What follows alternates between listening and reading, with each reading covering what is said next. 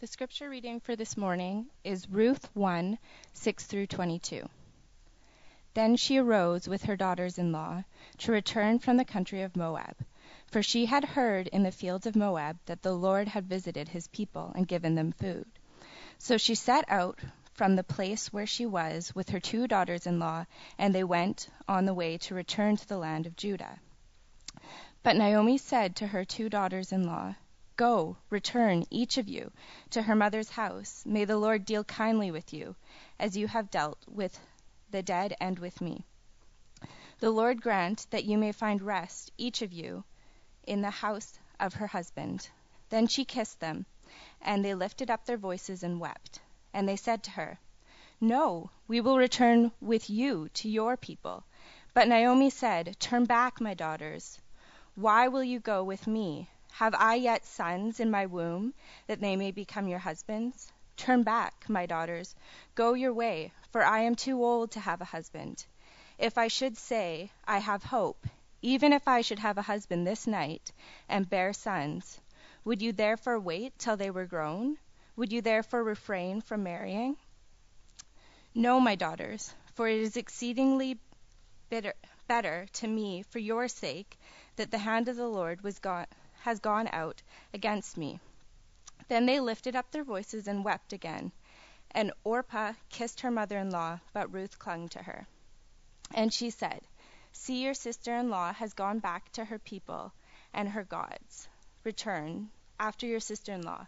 But Ruth said, Do not urge me to leave you or to return from following you. For where you go, I will go, and where you lodge, I will lodge. Your people shall be my people and your God my God. Where you die, I will die, and there will I be buried. May the Lord do so to me, and more also, if anything but death parts me from you. And when Naomi saw that she was determined to go with her, she said no more. So the two of them went on until they came to Bethlehem. And when they came to Bethlehem, the whole town was stirred because of them. And the woman said, Is this Naomi? She said to them, Do not call me Naomi, call me Mara, for the Almighty has dealt very bitterly with me. I went away full, and the Lord has brought me back empty. Why call me Naomi, when the Lord has testified against me, and the Almighty has brought calamity upon me? So Naomi returned, and Ruth the Moabite, her daughter in law, with her, who returned from the country of Moab, and they came to Bethlehem in the beginning of barley harvest. This is the word of the Lord. Well, we've got a fair bit to cover this morning, but um, just wanted to share a, an exhortation before we pray and jump into the Word.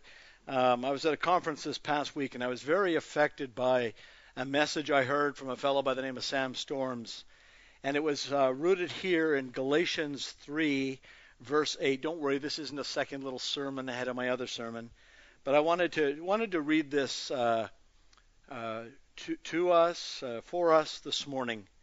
Paul writes, Does he who supplies the Spirit to you and works miracles among you do so by works of the law or by hearing with faith?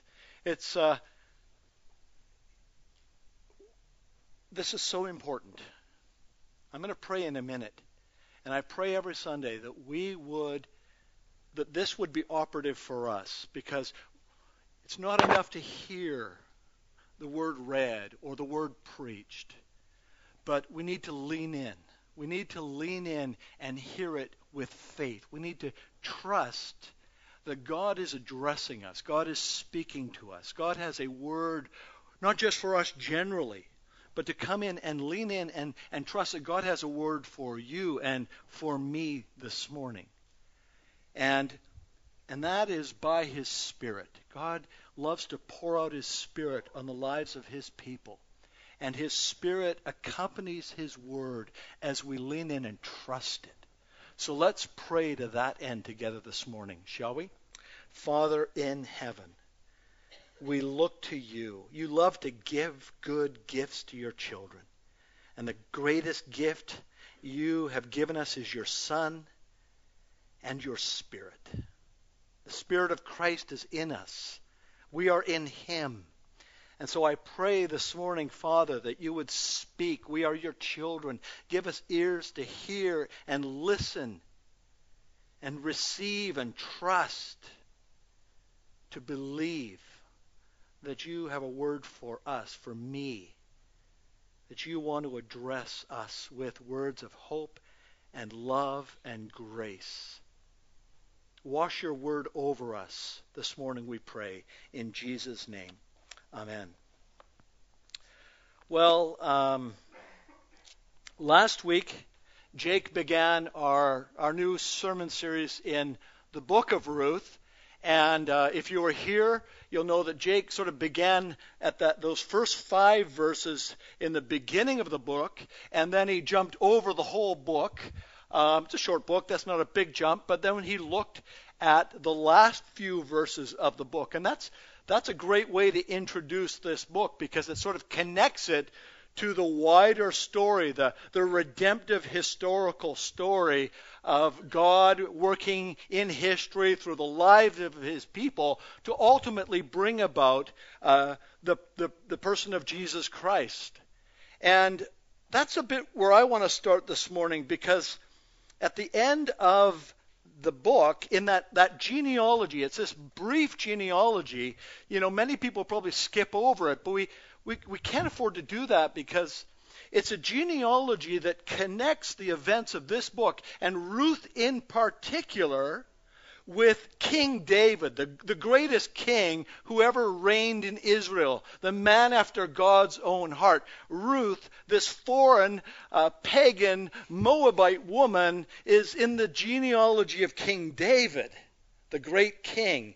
And then, if you were to jump ahead to Matthew's gospel, you'd see that Matthew picks up on this genealogy and he sort of gives us the genealogical connections, not just from Ruth to King David, but all the way through to Joseph and Mary and, and Jesus Christ, the Savior of the world.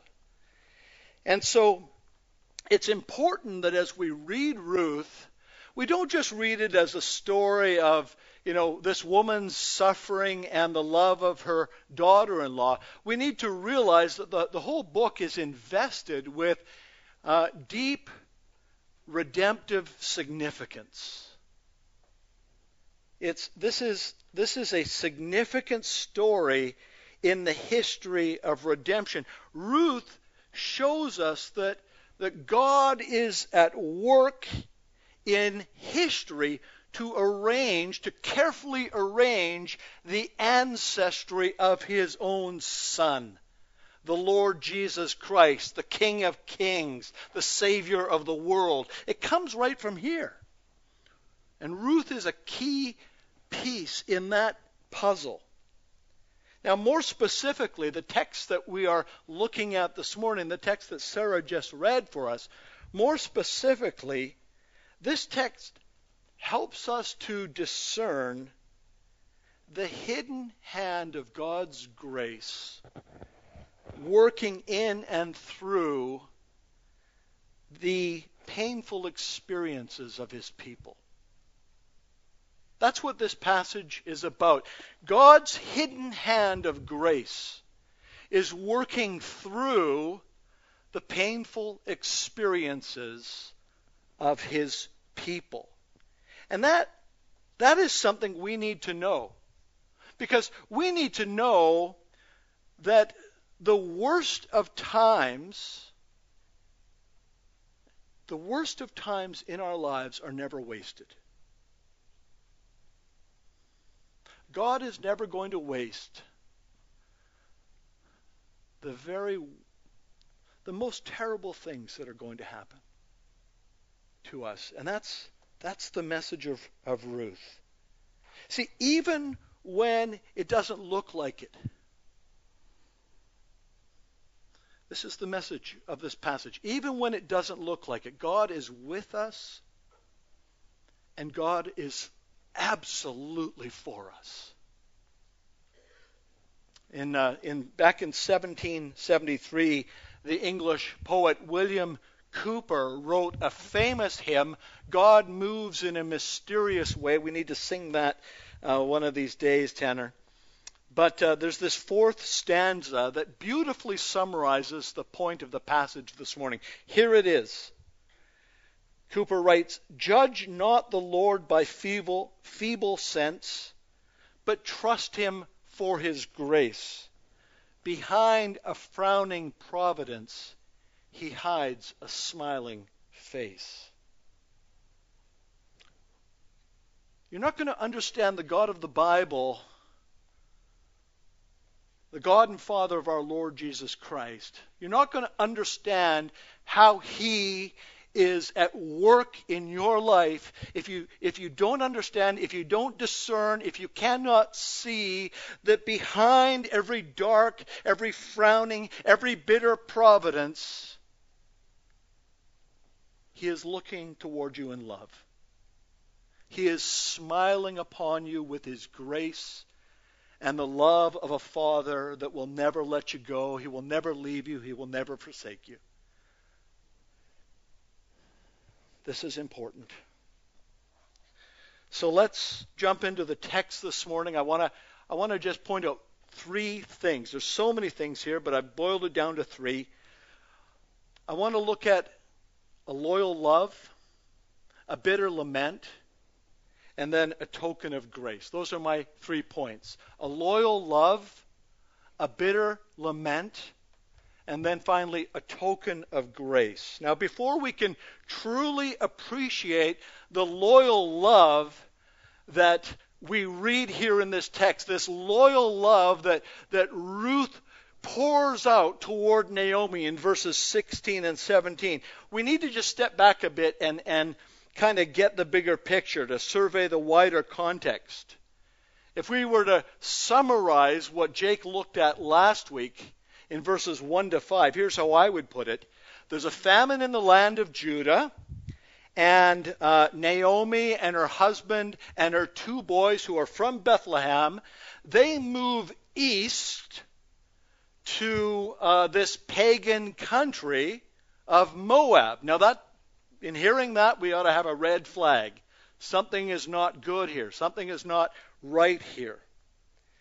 And then, and rather abruptly, it seems, the text tells us that Naomi's husband, Elimelech, just up and dies. Unexplained. And then her two sons, Mahlon and Chilion, they each marry Moabite women. Now, as Jake told us last week, the Moabites were not exactly on friendly terms with the Israelites, so this is another uh, red flag. This shouldn't be happening. This isn't kosher. And, and so then, this is all in four verses. It's amazing. And then after four years of child, or after ten years, sorry, of childlessness, both of the sons die like their father. Now, that's a lot of trouble. That's a lot of tragedy. Verse 5 is pretty bleak. It just states rather matter of factly the woman was left without her two sons and her husband. Now consider it for a second. Here's this older Jewish widow living in this foreign, this pagan land without any family whatsoever and without any faith community to support her. And there's no social welfare. There's no benefits. She can't go down to the social welfare office and make an application and receive a monthly check. That's not happening here. And so, really, we need to understand that here in this situation, Naomi is living on, on the edge of life. It doesn't get much more difficult than this. And then we read verse 6, where we picked up the text this morning. Verse 6 tells us that Naomi arose with her daughters in law to return from the country of Moab. Here's why. For, because she had heard in the fields of Moab that the Lord had visited his people and given them bread, literally food. Or, sorry, food, literally bread. So Naomi hears this rumor. Naomi is probably gleaning in the fields of Moab, and she hears this rumor that God is on the move, that God is restocking the shelves of Bethlehem, the house of bread. And so she gets up. Verse 7 says that she set out from the place where she was with her two daughters in law, and they went on the way to return to the land of Judah. Now, a Jewish reader who's reading verses 6 and 7 would immediately pick up on something that's signaling uh, something a bit more significant. See, Naomi isn't just physically returning to the land of Judah, although she's obviously doing that.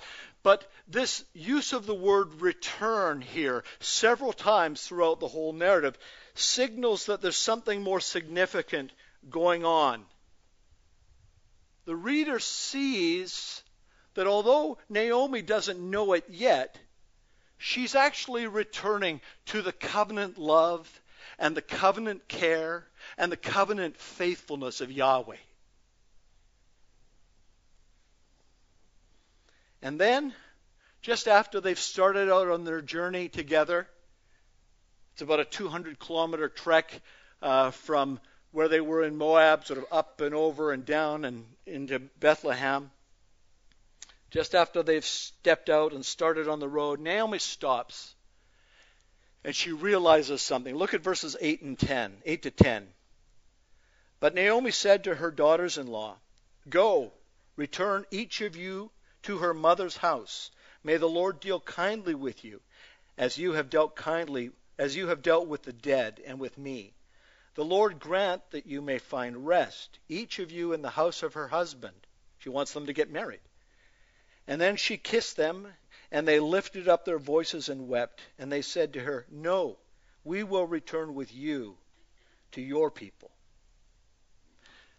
See, they're stepping out on the road together, and Naomi stops because she realizes there is no future for my daughters in law in, in, in Judah. There's no future for my daughters in law in, in Israel. They are going to be outcasts. They're foreign widows without children living in a foreign land. She's been there. She knows what that's like. She doesn't want that for her daughters in law. But they refuse. They won't listen to her. Then we read in verses 11 to 13 But Naomi said, Turn back, my daughters. Why will you go with me? Have I yet sons in my womb, that they may become your husbands? Turn back, my daughters. Go your way, for I am too old to have a husband. If I should say I have hope, even if I should have a husband this night, and should bear sons, twins, would you therefore wait till they were grown? Would you therefore refrain from marrying? No, my daughters, for it is exceedingly bitter to me for your sake that the hand of the Lord has gone out against me. It's interesting how our pain is, is magnified when we're suffering when our suffering causes suffering to those we love and we care about. It magnifies our pain, doesn't it? When we're suffering and others get caught up into our suffering, it just magnifies the suffering. And Naomi doesn't want that for her daughters in law. This is sort of a strange text because it's appealing to this ancient custom, this ancient custom that if you if an Israelite husband died, his brother in law, or his brother, sorry, or some near relative would be required to marry the widow and raise up children for him to keep his name going so his his name and his inheritance didn't die out in Israel. And so Naomi tells Orpah and Ruth that that's not going to happen. There's no way it's going to happen. There's no sons for, that, for them to marry. She's not thinking, she doesn't realize that there is a, a kinsman redeemer waiting in the wings. We'll meet him next week in chapter 2. She doesn't realize that. She doesn't see it. She thinks the future for her daughters in law is hopeless. They're going to be childless widows. These are young women. And so she's pleading with them go home, go back. Go and meet a, a nice Moabite boys and, and go and have nice Moabite children. She wants them to have a life, a future. And Naomi also seems to be suggesting here that if they come with her, if, if Orpah and Ruth come with her, their lives are going to become as bitter and tormented as her life is. God's hand is going to be against them, perhaps, the way it's being against her. Now look at verse 14. And then they lifted up their voices and wept again, and Orpah kissed her mother in law, but Ruth clung to her. So here's what happens Orpah kisses her mother in law. She, she says goodbye to Naomi and she returns home. She goes back to meet a nice Moabite boy and have nice Moabite kids. But it says that Ruth clung. Ruth clung to Naomi. This word here is also used in Genesis 2:24 that speaks about the commitment that exists between a husband and a wife. This this covenant commitment that exists between a husband and a wife. That's the word that is used here to describe Ruth's commitment to Naomi. Naomi makes one last ditch effort to dissuade Ruth in verse 15. She said, See, your sister in law has gone back to her people and to her gods. Return after your sister in law. But Ruth is resolute. She puts her foot down. She won't take, you know, Naomi's arguments. She says in verses 16 and 17, this is her declaration of loyal love.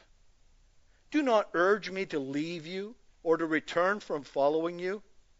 For where you go, I will go, and where you lodge, I will lodge. Your people shall be my people, and your God, my God.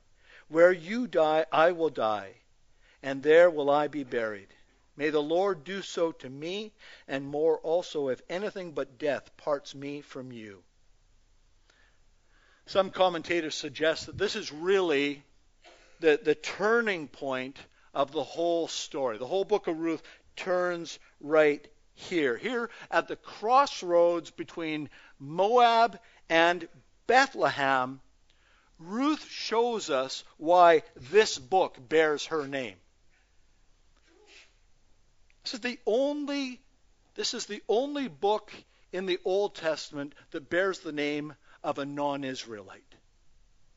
And this is why, right here, it's this declaration of loyal love to her mother-in-law. I love it. Now, some of you may have this on a, you know, on an embroidery. You know, this is the sort of thing that gets on on Christian cards, right? You know, you go to those Christian shops with all that kitschy stuff, and somewhere this verse is on something. But this is not kitschy. This is not kitschy. This is not sentimental. This is wholehearted commitment and devotion. This is a loyalty of love that, that we can hardly begin to get our minds around. I love that, that Ruth's commitment to, Noah, uh, to Naomi is a, is a package deal. You know, she is not interested in hedging her bets. She isn't thinking about an alternative exit plan. Ruth is all in here, for better or for worse. Where you go, I will go, and where you lodge, I will lodge. Your people will be my people, and your God shall be my God. Where you die, I will die, and there I will be buried. In Hebrew, this kind of love, this kind of loyal love, is called hesed. Now that's we don't probably bring out Hebrew words too often, um, but this is a, wor- a word worth knowing. If you want to say it, you know, like a good Jewish boy would, chesed. There you go. You got to get that little sound in there. But this is hesed love. This is hesed love. And hesed is one of the richest, most wonderful words in all of the Old Testament. It's a wonderful word that describes the steadfast, the faithful, the gracious, loving kindness of the Lord. This is precious. Many Christians have memorized, for example, Lamentations 3:22 where it says, "The steadfast love, the hesed of the Lord never ceases. His mercies never come to an end." We know this. That's a great description of this kind of love. It never ceases. It will never cease for all eternity. This love will never let us go. It'll never come to an end. See, that's the kind of thing this morning you've got to lean into with faith. That's a word to you, Christian. That's a word to you. If your life is hidden with God in Christ, His Hesed love is toward you. It's a love that will never let you go. It's a love that will never run out. It's a love that will never end. This is the love that God has toward us. This is the love that God has toward His people. This is the love that God has toward His church in Christ. It's a covenant love that will never leave you or forsake you. Lean in. Hear receive, trust, believe that word to you this morning. This is crucial. It's also the sort of love that Christ wants us to show toward one another. Do you remember what, what Jesus said in John 13? He says, Just as I have loved you, so you are to love one another. See, Hesed love is not just the vertical love that God has toward us, it's the love that God wants us to live out toward one another as brothers and sisters in Christ. If we've been loved by God in this way, it ought to be seen in the way that we love one another. And that's what Ruth is, giving us an example of that loyalty, that commitment. She's going to the, to the ends of the earth with Naomi. Let me just say here, and I, I think we, are weak. We're very, we, we give up too easily. I think we give up too easily when when people are difficult to love.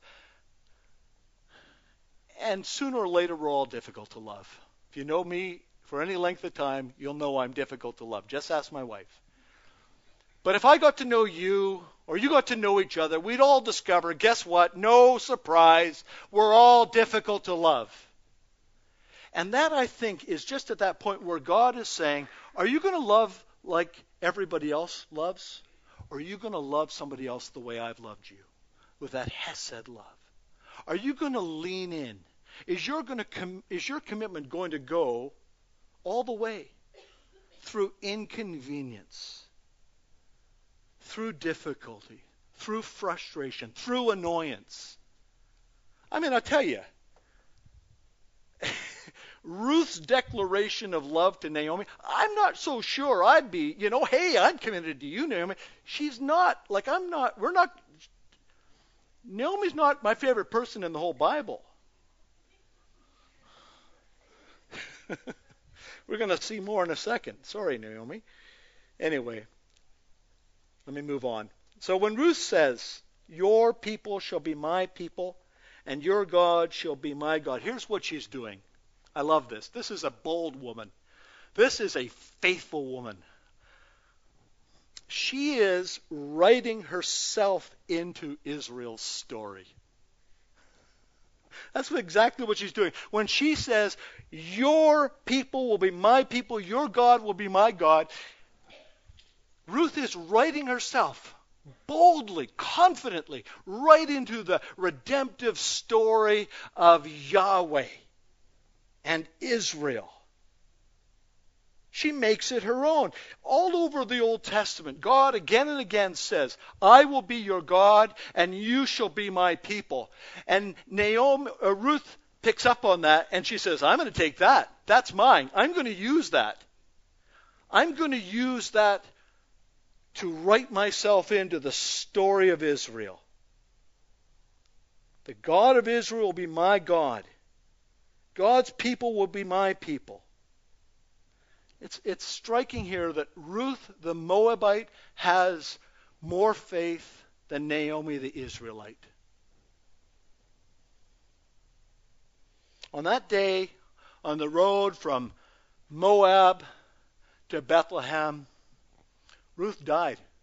She died to her former life. She died to her old self. And like the people of Israel before her, she looked for life in the land of promise on the other side of the Jordan River. And that's what brings, brings us to my second point. Look at verse 19. I'm going to look at this bitter lament. In verse 19, Naomi and Ruth arrive in the land of Judah. And we read, So the two of them went on until they came to Bethlehem. And when they came to Bethlehem, the whole town, Bethlehem's a small town, they all came out. The whole town was stirred because of them. And the women said, Is this Naomi? What a painful question. I mean, sometimes we can just be so mean to each other. you know, these are the girls that Naomi grew up with. She grew up with them. She played games with them. She went to school with them. And they do not recognize her. The years, the troubles, the suffering, the losses, they've taken a heavy toll on him on her. They do not recognize Naomi. Is this Naomi?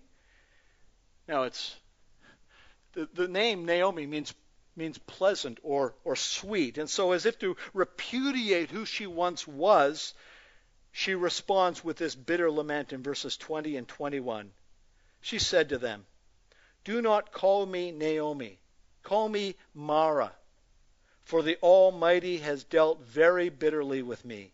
I went away full, and the Lord has brought me back empty. Why call me Naomi? When the Lord has testified against me and the Almighty has brought calamity upon me. So, what can we learn from Naomi's lament here? I think there's two things. And I hope you're leaning in here because these are real takeaway points. First of all, the Lord is involved. The Lord is involved in our suffering.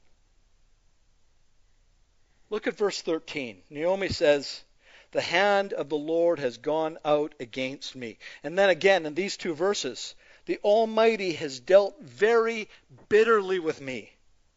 I went away full, and the Lord has brought me back empty. The Lord has testified against me, and the Almighty has brought calamity upon me. Here's the point God is involved in our suffering. Now, I appreciate the fact that hearing that is not easy. I appreciate the fact that many people, even many Christian people, begin to squirm, begin to get uncomfortable. They don't want to hear it said, proclaimed, that God is involved. His hand is involved in our suffering. God really does bring calamity upon us. Naomi is right to discern the hand of God in her suffering. That's good theology. It's not blasphemous to say that trials and troubles and devastation mysteriously, in the providence of God, work together to accomplish His good purpose. That's what's going on in her life. That's what's going on in your life. That's what's going on in my life. Behind a frowning providence, God is hiding his smile He's working something through it and in it. Something more than, than we could imagine. This is the message of the whole Bible. I mean, consider consider Job. Perhaps, you know, next to Jesus, perhaps no one suffered the way Job suffered, right? Job lost all of his possessions. Job lost all of his children. And then in chapter 1, verses 20 and 21, here's what we read. Then Job arose and tore his robe and shaved his head and fell on the ground and worshiped. And he said, Here's what Job said after losing everything Naked I came from my mother's womb, and naked shall I return. The Lord gave, and the Lord has taken away. Blessed be the name of the Lord. And just in case we think that Job's theology is wonky, that he's got a wrong view of things, verse 22 adds, In all this Job did not sin or charge God with wrong. I mean, we could go down through many examples, but another one that really stands out is Joseph. I mean, I try and understand. This guy has an amazing attitude after all these things. His brothers hate him. I mean, they hate him. And they conspire together to kill him. And then in the last minute, they decide not to kill him. They sell him into slavery. And then he's taken down to Egypt. He's falsely accused by Potiphar's wife, and he's unjustly imprisoned for years in an, an ancient Egyptian prison. Probably makes like, like Turkish prisons look like Club Med. That was a joke all of this terrible stuff happens to Joseph, right? And then later on in Genesis 50, Joseph meets his brothers face to face, and here's what he says. As for you, he's probably looking at him or maybe pointing at him. As for you, you meant evil against me, but God meant it for good, to bring about that many people should be kept alive as they are today. See, God was doing something that the brothers, the brothers meant one thing, and God was working through it to mean something completely different. The brothers were working evil, and God was working through their evil to bring about something good. That's the cross of Jesus Christ. Can't understand the whole Bible, the whole gospel without embracing what I'm saying. What about Romans 8:28? I've got some time. I can riff on this for a second. Some people say, don't quote Romans 8:28 to anybody in pain. You know, God works all things together to those who uh, love him or called according to his purpose. Let me just say right now, quote Romans 8:28 to me. If I am suffering, if I am in pain, if I am in trial, please come alongside, maybe with a gentle voice, quote Romans 8:28 to me. That's the very truth that I need to hear. Romans 8:28 is not some throwaway, sentimental, pious, spiritual bromide that you you you you you know you slip in there to relieve everybody's no, that doesn't relieve pain, but it gives hope. It gives hope to know that in the worst of my days, in the deepest of my anguish, in the darkest of my troubles, it's not a waste. God's at work.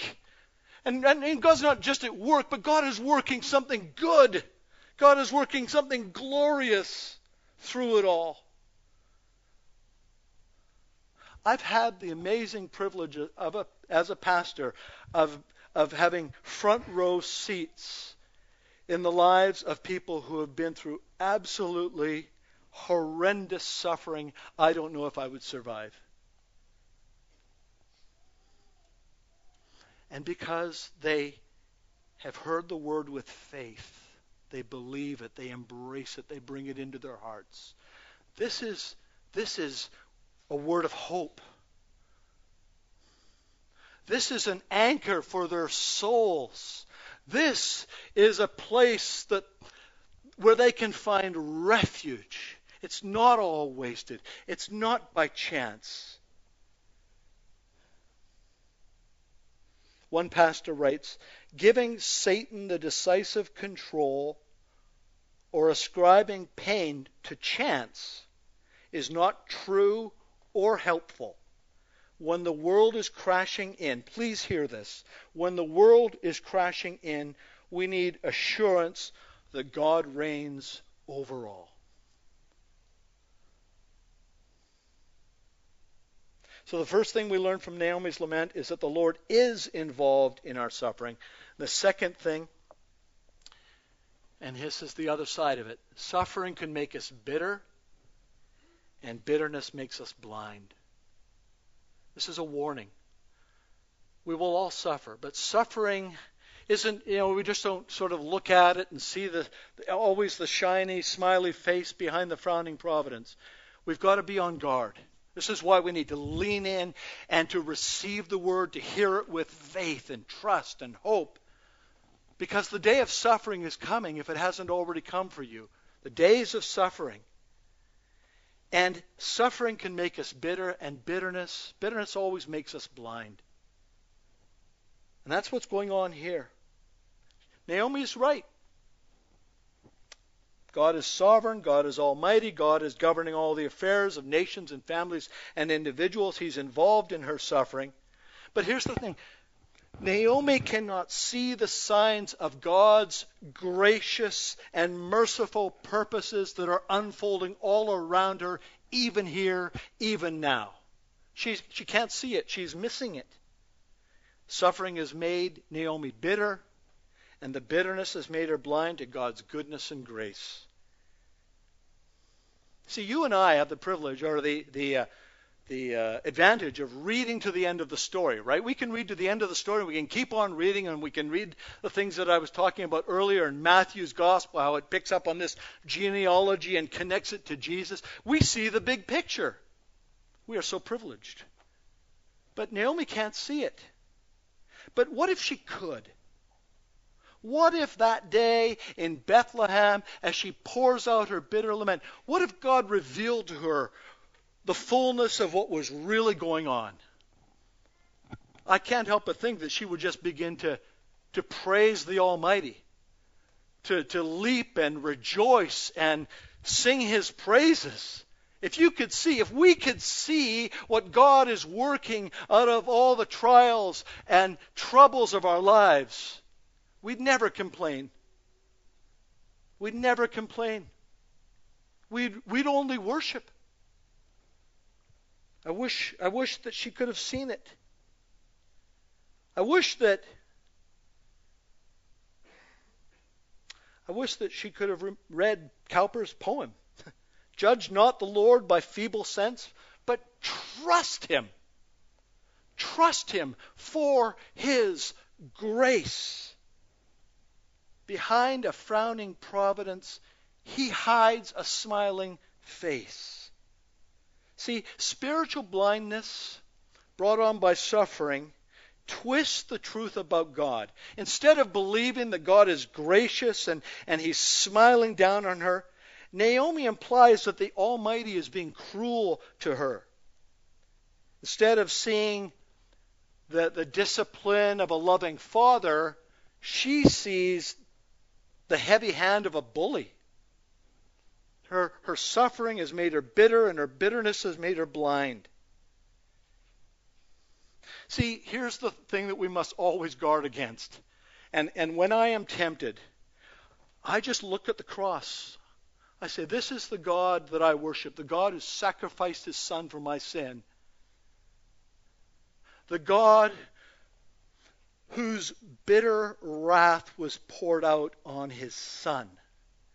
When I look at the cross, I cannot doubt the grace of God. I cannot doubt the Hesed love of God and the commitment of God. But when I forget, when I forget the cross, when I forget my hope in Christ, I, you know, when you forget, don't we exaggerate how hopeless and difficult things really are? That's what she's doing here.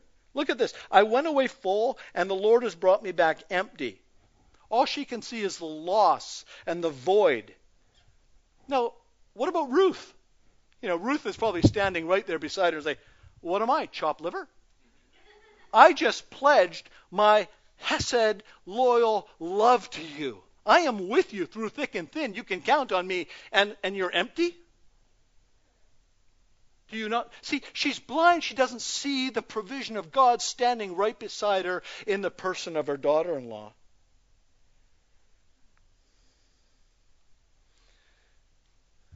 I think, like Naomi, we can be busy complaining about our emptiness, so busy that we miss the fact that God God is emptying our hands perhaps in order to fill it with something better, much much much better.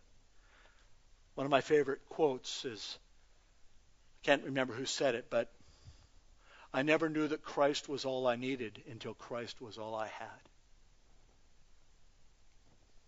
Naomi should have read the third stanza of Cowper's hymn. Ye fearful saints, fresh courage take.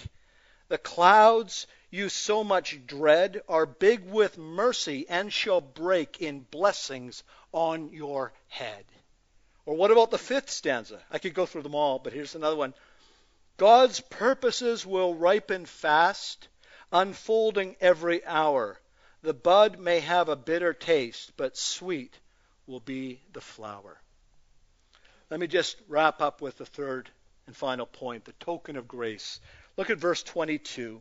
So Naomi returned, and Ruth the Moabite, her daughter in law, with her, who returned from the country of Moab, and they came to Bethlehem at the beginning of the barley harvest three things quickly. First of all, it's a very interesting way that the author has, has worded this verse. It's saying that not only has Naomi returned, but it says that Ruth the Moabite has returned. Now, Ruth the Moabite never left Bethlehem. She's, she's not returning in that way, in the way that Ruth is returning. But I think she is returning. She's returning in that profound way that I talked about earlier. She's returning because God has foreknown her from before the foundations of the world. See, this whole story is about God singling out a Moabite woman far away outside the covenant people, outside the covenant land. And it's about reaching out to her through the person and through the suffering of Naomi to bring her in, to call her to himself so that she might return to her Father, her Father in heaven, whose love is loyal, steadfast, unfailing. This is what this is all about. Ruth is indeed returning. She's coming home where she finally and fully belongs. First point. Second, I love this mention, this sort of casual mention at the very end of the barley harvest. This chapter, if you went back to chapter 1, verse 1, the chapter began with a famine. And now we have the hint of a harvest. And this is the beginning of what's about to come. God is about to unleash a spiritual harvest of His grace upon Naomi and upon Ruth and upon Boaz and upon all the ends of the earth through Jesus Christ. All in a word, this barley harvest, it's there. It's hinting at, it's telling us, pay attention. Something wonderful is coming. And finally, they're in Bethlehem, the city of David, the city where Jesus Christ, the bread of heaven, is born and laid in a manger. Jesus Christ is the one. We He's the one that took the bitter wrath of God for us. He's the one who feeds us, who satisfies us, who gives us a home with his Father. He's the one that ensures to every one of us who believes that no matter what we are experiencing, no matter how dark, how difficult, how painful it is, I promise you now, and I say this with all the authority of the triune God of heaven, he looks toward you with a smiling face. And he says to you, you are my beloved child. With you I'm well pleased. Trust me. Look to me. Let's pray. Father in heaven, we're humbled. We're absolutely humbled to see this, this little piece of canvas that you've painted this beautiful picture on of your covenant love, your Hesed love. Thank you for Ruth. Thank you for Naomi. Thank you for this, this little insight, this window into your heart. Lord, we tremble. We tremble. Uh, it is a fearful thing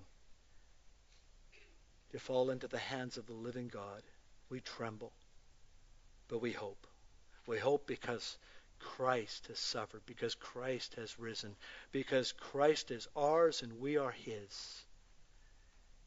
And your Hesed love will never leave us, forsake us, or let us go. In Jesus' name we pray. Amen. Thanks for listening.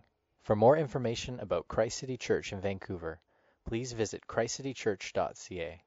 We invite you to join us in praying that God's kingdom would come in Vancouver as it is in heaven.